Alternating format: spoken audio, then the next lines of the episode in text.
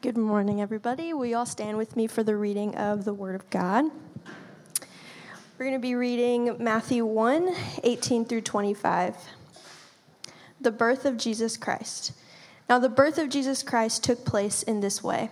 When his mother Mary had been betrothed to Joseph, before they came together, she was found to be with child from the Holy Spirit. And her husband Joseph, being a just man and unwilling to put her to shame, resolved to divorce her quietly. But as he considered these things, behold, an angel of the Lord appeared to him in a dream, saying, Joseph, son of David, do not fear to take Mary as your wife, for that which is conceived in her is from the Holy Spirit. She will bear a son, and you shall call his name Jesus, for he will save his people from their sins.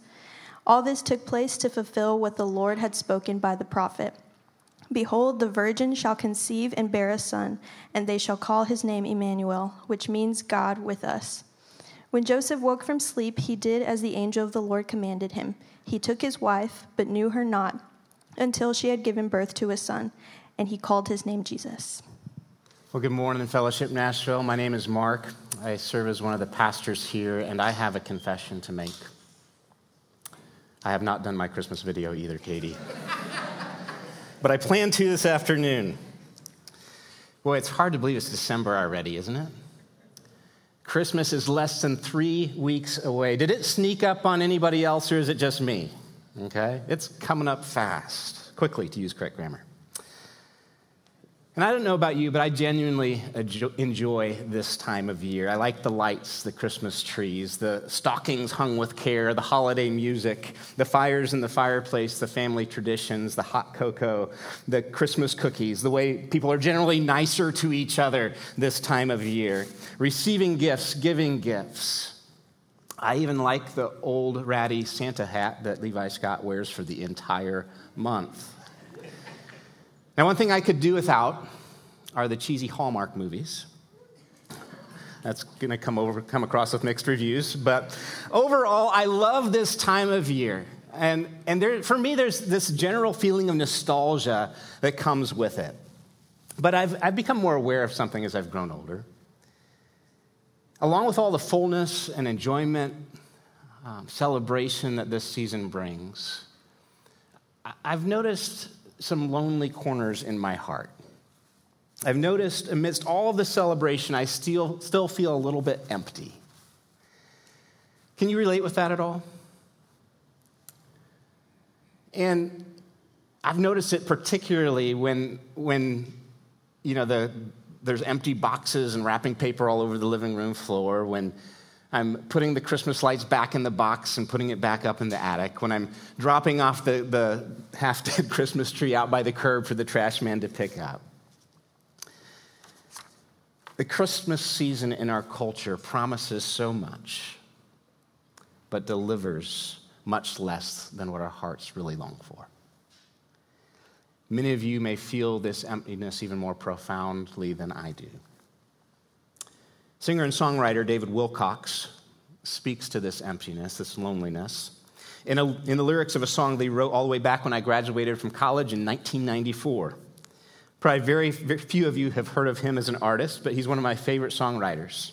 He writes this The depth of your dreams, the height of your wishes, the length of your vision to see, the hope of your heart is much bigger than this, for it's made out of what might be.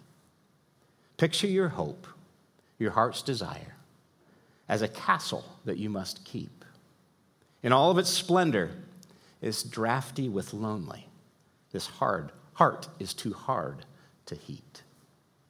You know, I don't know if David Wilcox is a follower of Jesus or not, but he hits the nail on the head when talking about the emptiness and the loneliness that we all feel in our hearts. The longings of our heart are like a drafty castle that's too hard to heat.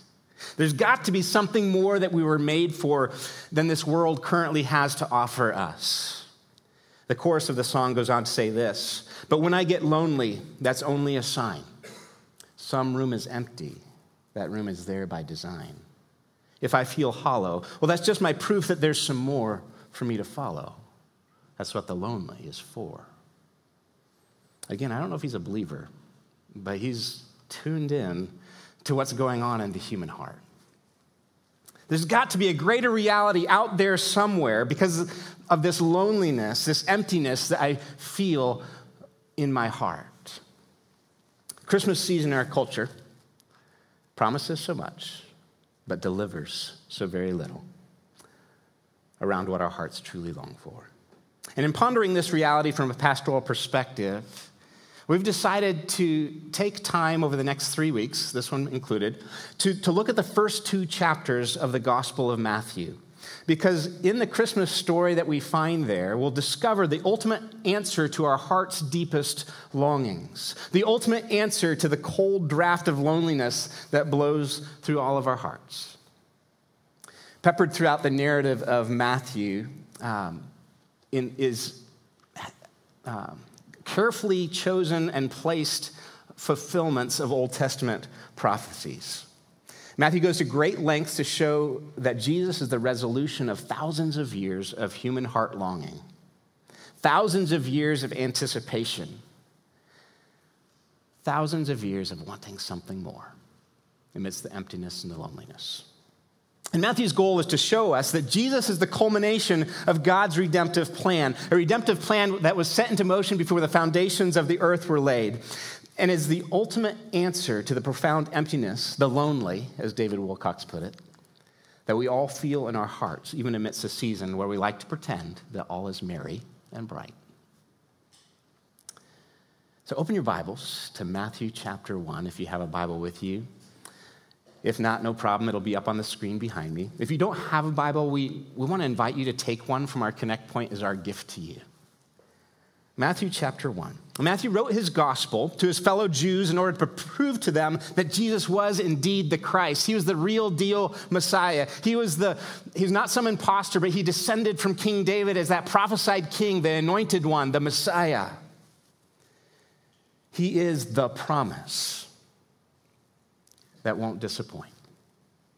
And to do this, Matthew starts his gospel by going to ancestry.com, of sorts, in, in the first 17 verses of Matthew chapter 1. He starts with the family tree of Jesus, tracing the lineage of Jesus through his adoptive father Joseph, all the way back to Abraham through King David, to show that he has that rightful line to the throne.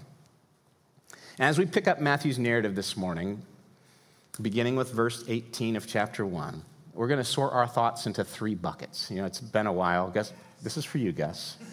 Um, it's been a while since we sorted thoughts into buckets, but I'm going to get back to preaching with buckets this morning. Here's bucket number one is how Jesus came. Bucket number two, who Jesus is. Bucket number three, why it matters. So, how Jesus came, who Jesus is, and why it matters. So, if you're taking notes, that's going to be our outline together this morning. First of all, how Jesus came. Let's reread verse 18 together. Now, the birth of Jesus Christ took place in this way. When his mother Mary had been betrothed to Joseph, before they came together, she was found to be with child from the Holy Spirit. Now, the word betrothed here is not one we use in our culture. We use the term engaged to describe that period before marriage. But this word betrothed means a great deal more than the meaning we assign to the term engagement. There's a lot more commitment behind it. When a couple got betrothed in the first century Jewish culture, they entered into a legally binding agreement or contract with each other. They were already considered to be husband and wife when they got betrothed. And so breaking a betrothal was not as easy as just taking off a ring and giving it back. No, you had to actually issue a certificate of divorce to get out of a betrothal. But even though the commitment level was so much higher in a betrothal, they did not come together to consummate the marriage until the end of the betrothal period, until the wedding ceremony, when the, the groom would oftentimes come from his father's house to where the bride lived. They'd have a, a big party that lasted a week, and then in, they would, um, or maybe the party happened at the father's. That's where it happened. They went, she went and got the bride, had a, a wedding processional, then had a party for a week, and that's when the wedding or the, the marriage was consummated. And betrothals, betrothals typically lasted for about a year. And Matthew tells us that it's sometime in this year long period that Mary gets pregnant. Mary is found to be with child, as our text says. And Matthew makes it very clear that the child wasn't Joseph's. Before they came together, she was found to be with child. But Matthew adds a very important qualifier here. Look again at the end of verse 18. She was found to be with child, how? From the Holy Spirit. The same phrase, from the Holy Spirit, comes up again in the text just a few verses later in verse 20. And whenever you have something repeated in Scripture, it's, a little flag should go up. Bing! This is important. Repetition is key. Matthew is highlighting something, he wants to make sure we get something from the Holy Spirit. We have to pay attention here. Matthew is making it crystal clear that nothing improper took place. He goes to great lengths to point out that Jesus' birth did not occur or result from a normal human conception. On the contrary, this is a miraculous divine conception from the Holy Spirit. So, so, back to our first thought bucket this morning how Jesus came. How did Jesus come? Jesus came through the miracle of divine conception and virgin birth. Say that out loud with me. Jesus came through the miracle of a divine conception and virgin birth. Now, now, why am I taking my time to shine my flashlight on this point this morning? Well, because this miracle of the divine conception and virgin birth is foundational to the Christian faith. Absolutely foundational. If this goes away, it crumbles. I'll lean into that a little bit more in a little bit. It's a foundation upon which the identity of Jesus is built, which is our second thought bucket. Who is Jesus? But before we dive into that bucket together, let me first acknowledge that for some of you, this miracle might be really hard for you to believe. And you're not alone. You know, when, when critics of the Bible and skeptics levy attacks on the veracity of the Bible, this is usually one of the things that comes up. This is usually one of the points of contention. A virgin can't give birth. That's impossible. Obviously, Mary and Joseph must just have a little slip up in a moment of passion during their betrothal. Or perhaps Mary was more than a little flirty with a handsome Roman soldier. How can anyone believe in the virgin birth? Well, if you have an anti supernatural bias, and come to the text with the presupposition that miracles do not and cannot happen, well, then I will admit that this is difficult to believe. But if you let the text speak for itself, there is evidence here in the narrative that points to the veracity of this miracle. Let's look at it. The first substantial piece of evidence is Joseph and, and, and how he acts throughout this narrative. Let's look at his attitudes and actions. And, and notice his immediate change of attitude towards Mary in verse 19. Let's read that together. And her husband Joseph, notice he's called her husband here. Um, her husband Joseph, being a just man and unwilling to put her to shame, resolved to divorce her quietly. So when Joseph finds out that Mary is pregnant, and he knows that the child isn't his. He thought what any person in his situation would thought. He thought, you know, I've got to hit the eject button on this relationship.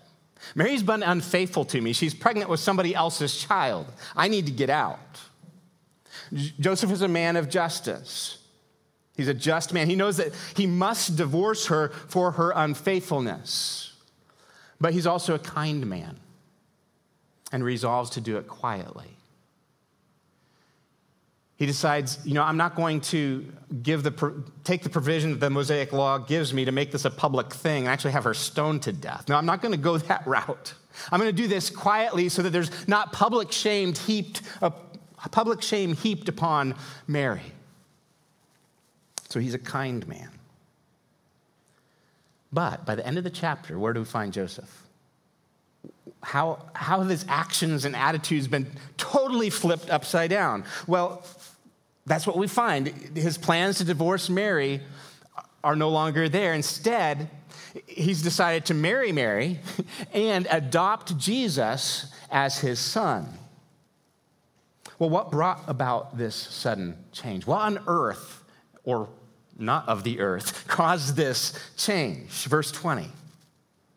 But as he considered these things, behold, an angel of the Lord appeared to him in a dream, saying, Joseph, son of David, do not fear to take Mary as your wife, for that which is conceived in her is from the Holy Spirit.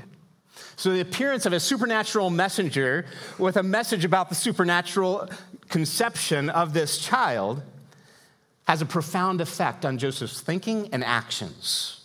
Skip ahead to verse 24. When Joseph awoke from sleep, he did as the angel of the Lord commanded him. He took his wife, but knew her not until she had given birth to the son. So she, he went ahead and got married to Mary. And he called his name Jesus. Joseph completely reversed his plans based on the angel's visitation and message at great social cost to himself. He believed. Joseph, the one person besides Mary who had the most at stake in this whole thing, at great cost to his own reputation, at great cost to his own future, believes in this divine conception. This evidence points to the veracity of this miracle, of this story. But then Matthew also adds a second bit of evidence for us, and it's quite profound. This had all been previously predicted in Scripture. 700 years before this event happened, the prophet Isaiah says this, verse 22 All this took place to fulfill what the Lord had spoken by the prophet. Behold, the virgin shall conceive and bear a son, and they shall call his name Emmanuel, which means God with us. So, about 700 years before Jesus even came on the scene, the prophet Isaiah predicted that Jesus would be born of a virgin. That's pretty amazing if you think about it. So when you, when you let the Bible speak for itself, and you take these two points of evidence and you put them together, it lends credence, it, it shows the veracity of this narrative. And this forms the foundation for our second thought bucket this morning. So, how did Jesus come for review? Say it out loud. Jesus came through the miracle of a divine conception and the virgin birth. Now for the second bucket the identity of Jesus, who Jesus is. A little over 15 years ago, um, a Christian pastor and author from Michigan named Rob Bell, who has now unfortunately gone off the deep end theologically and left the church in favor of universalism. But he wrote a book in, back then entitled Velvet Elvis. And in it, he posed the question Is the virgin birth all that important to Christianity? If we got rid of the virgin birth, would, we, would anything change? Would you lose anything? And he never landed the, pl- the, he never answered his own question, but with it, he was insinuating, or at least toying with the idea that we wouldn't lose anything by discarding the idea of the divine conception and virgin birth. But Matthew and every Orthodox Christian, including myself, would totally disagree with that. What do we lose if we discard the virgin birth? We lose Jesus. That's what we lose. The whole identity of Jesus rests on his divine conception and virgin birth. It's foundational to why we worship him, why we follow him, why he, we proclaim him to others. Because through the divine conception and virgin birth, we learn two essential things about who Jesus is. First of all, we learn that because Jesus was born um, of a human, uh, he was a son of Mary, he was fully human. That's the first thing we learn. Jesus is fully human. It's a common mistake to overlook the humanity of Jesus and view him more like Superman. You know, he looks like us, but he's not really one of us. He's from another planet, maybe half human, but not fully human like us. And this mistaken notion is propagated in one of our most popular Christmas carols. You know the one I'm talking about? Silent Night. No crying he made? No. Jesus was a normal baby. It was not a silent, it might have been a holy night, but it wasn't a silent night. I think Andrew Peterson gets it better when he writes, It was not a silent night. There was blood on the ground. You could hear a woman cry in the alleyways that night on the streets of David Town. Jesus came into the world's, world by means of natural childbirth as Mary's son. He was fully human and obviously would have cried like any other baby cries when he had a wet diaper or he was hungry or he needed something. How else would he communicate? And the gospel narratives go on to point out the fact that he had a full range of human characteristics. He had a human body, Matthew 4 2. He was hungry and needed something to eat. Matthew 8 24, he grew tired and needed rest. He had a human mind. Luke 2:52 he increased in wisdom and knowledge, which means that he had to learn things. He had to learn to speak and to think and to read and to write. Just like any other child, he didn't come out of the womb with a PhD in theology. Jesus also had human emotions. He wept at Lazarus' tomb. He was gripped with fear and distress in the Garden of Gethsemane. Jesus even had a good sense of humor. There's passages through the gospel narratives that make no sense unless you read them with Jesus having a twinkle in his eye and a grin on his face. For instance, the, the conversation he has with the Syrophoenician woman in Matthew chapter 7. I'm sorry, Mark chapter 7. Look that up. It makes no sense unless Jesus is being tongue in cheek and being a little bit sarcastic saying it with a twinkle in his eye. Hey, there's other stuff like uh, before you remove the speck of dust in your eye, um, remove the plank from your own. That probably was followed up by laughter. He probably said it with a, a, smile on his face. Jesus had a good sense of humor. Jesus had the full range of human characteristics because he was fully human. In fact, when Jesus started doing miracles, People from his hometown were astonished primarily because they were eyewitnesses to what? His humanity. They had seen him grow up. They remark in Mark chapter 6, verse 3 Is this not the carpenter, the son of Mary, and brother of Jesus, James and Joseph, and Judas and Simon? Are not his sisters here with us? They were witnesses to his humanity. Jesus isn't some alien type of Superman that looks like us but isn't one of us. No, he is fully human. The second profound truth that arises from the doc- doctrine of the divine conception and virgin birth that we, we see expounded on in our text here is that Jesus is also fully God. Say those two things with me. Jesus is fully human and Jesus is fully God. Matthew goes to great lengths to show us that Jesus was conceived by the Holy Spirit. Joseph was not his biological father, only his adoptive father. So, just as Jesus had the full range of human characteristics, he also has the full range of what? Divine characteristics as well. Jesus had power over natural forces. He could just speak a word and the wind and the waves would stop. Jesus had power over supernatural forces. He could cast out a demon from somebody and they would obey him. He had power over sickness and disease. He caused the lame to walk, the blind to see, the deaf to hear, the mute to speak, the leper to be whole again. He had power even over death itself. He just said a word, Lazarus, come forth. And Lazarus rose from the dead. And Jesus himself rose from the dead. Not only was Jesus fully human, he was fully divine. You and I, are as persons, only have one nature. We are fully human. But Jesus had two natures in one person fully human and fully divine. His humanity does not diminish his deity, and his deity does not diminish his humanity. And the divine conception teaches us right from the beginning of his life that Jesus was God the Son, God in the flesh, God incarnate, God with us. Jesus is the only person ever to walk the face of the earth that at the moment of his birth was simultaneously younger than his parents and infinitely older too. Well, why does this matter? What does this mean for us today? This is our third thought bucket. Why it matters. Why it matters.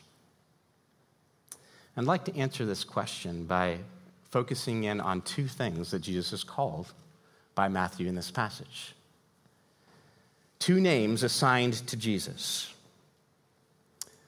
Jesus is called two things that show us that he is the ultimate answer to the longings in our hearts. He's the ultimate answer to that lonely wind that blows through, that lonely cold wind, that draft that we feel in our hearts that are too hard to heat in these two names, the Christmas story points to the soul satisfying reality that the Christmas season simply can't muster up on its own. even with all the nostalgia that we try to pump into it with our lights and tinsel and cheesy Hallmark movies. The first name is Emmanuel. Emmanuel. And, and, it comes from the prophecy in Isaiah that's quoted here by, man, by, by Matthew. Emmanuel, which means what? God with us. What does this mean? Why does it matter? This means that we do not have a God who does not understand our humanity. No, Jesus understands us. He knows what it's like to be human. Charles Haddon Spurgeon puts it this way being with us in our nature, God was with us in all life's pilgrimage. Scarcely can you find a halting place in the march of life at which Jesus has not paused, or a weary league which he has not traversed. From the gate of the entrance, even to the door which closes life's way, the footprints of Jesus can be traced. Were you in the cradle?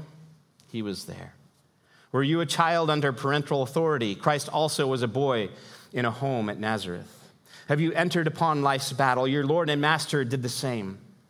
And although he lived not to an old age, yet through incessant toil and suffering, he bore the marred visage which attends a battered old age. Are you alone? So is he. Do you mix in public society? He labored in the thickest crowds. Where can you find yourself where Jesus has not been? On the hilltop or in the valley? On the land or on the sea? In the daylight or in the darkness? Where, I say, can you be without discovering that Jesus has been there before you? Emmanuel. God with us. Before Jesus ascended into heaven, he promised his disciples something. He promised them that he would not leave them as orphans, but would send the Holy Spirit. That's why, in some of his last words to his disciples in Matthew chapter 28, he says, And behold, I'm with you always, even to the very end of the age. Is it the end of the age yet? No. Jesus hasn't come back yet which means what? He is still with us always. He is still Emmanuel, God with us. That means that if you've placed your faith in Jesus, if you've trusted in Jesus for salvation, God has adopted you into his family, and Jesus goes to work with you. Jesus goes to school with you. Jesus goes home with you. Jesus goes to the chemotherapy appointment with you. Jesus is with you. You're never alone. It means that when we gather together as God's people here at Waverly Belmont Elementary School on a Sunday morning, what? Jesus is with us. It means when we gather together in our city groups, it means that Jesus is with us. When we gather in our discipleship groups, Jesus is with us. Even when we're alone and afraid, even when we are suffering and hurting or lonely, Jesus is with us. Emmanuel, God with us. The second name assigned to the baby in our narrative is the name what? Jesus. Look at verse 21. We skipped over earlier. This is the angel talking to Joseph. She will bear a son, and you shall call his name Jesus, for he will save his people from their sins. Jesus is the Greek form of the Hebrew word Yeshua, or how we pronounce it in English, Joshua. And do you know what that name means? Jesus, Joshua, Yeshua, it's all the same. It means the Lord saves. The Lord saves. That's Jesus' name. The Lord saves. What did Jesus come to do? He came to save us from our sins. There's no other saviors, there's no other salvation, there's no other name by which the Bible declares we must be, sa- must be saved. Other religions do not save, other philosophies do not save, other moralities do not save. And I know this isn't popular, but it's true. Jesus alone saves. Amen. He saves from what? He saves from God's wrath against human sin. Here's the truth we are all by nature and by choice sinners running headlong towards hell apart from Jesus. I'll say that again. We are all by nature and choice sinners running headlong towards hell apart from Jesus. But the very name Jesus, the Lord saves, points forward to the cross. It foreshadows his death in our place on our behalf for our sins. He is Emmanuel but he's also Yeshua. Jesus is with us. And Jesus can save us also. Let me say this very clearly. My job as a pastor is to tell the truth from the Bible, and your job is to make a decision. If you don't know Jesus, if you haven't transferred your trust wholly to Jesus for salvation, away from your own morality, away from your own resume of good deeds, and wholly to Jesus, if you have not done that, you are standing in the path of the wrath of God. If you don't have Jesus, the full brunt of God's wrath is heading your way like a Mack truck. It doesn't matter if you have a Christmas tree. It doesn't matter if you send out Christmas cards, enjoy Christmas gifts, and sing Christmas songs. You must not miss the Christ in Christmas. It has eternal consequences. Don't lose the Christmas story amidst the Christmas season. If you have not been saved from your sins by trusting in Jesus, you're in grave, eternal danger, frightful danger. There is a heaven and there is a hell. Jesus talked a lot about it. You are a sinner but good news there's a Savior, Jesus, Yeshua, the Lord saves. And in this season where we give gifts and receive gifts, let me plead with you give your sin to Jesus and receive the gift of eternal life. Give your sin to Jesus, He died for it. And receive the free gift of eternal life. For God so loved the world that He gave his only Son. Whoever believes in him shall not perish, but have what? Eternal life. That's the ultimate Christmas gift. Have you done that? If not, will you do that today? Will you talk to the person who drugged you here? Would you come talk with me afterwards? I'd be happy to share with you how you can transfer your trust from anything else you might be trusting in to Jesus Christ alone for salvation. Just come find me. For those of you who have given your sin to Jesus and been given the gift of eternal life, as the band comes back up, I want to invite you to take this communion cup that should have been on your seat this morning.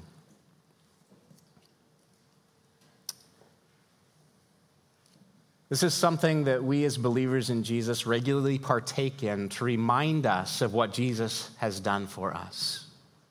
On the night before he went to the cross, Jesus sat with his disciples having one last supper, the Passover meal, and in that meal, he reinterpreted two elements and pointed them towards himself as the ultimate fulfillment of the Passover. He was the Lamb of God that would take away the sins of the world. The first element he reinterpreted was the bread. And he took it, go ahead and take it. And he said to his disciples, This is my body broken for you. Eat it in remembrance of me. They probably didn't know what he was talking about at that point, but they soon would. The next day, his body would be broken on the cross. So if you're a believer in Jesus, eat it. Remember what Jesus has done for you.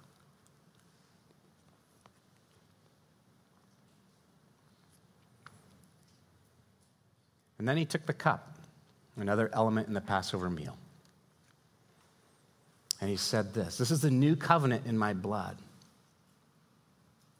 I'm not going to drink of this cup until we're all together in the kingdom again. I'm not going to drink of this cup again until we're all together in the kingdom. Drink it in remembrance of my blood being shed for you.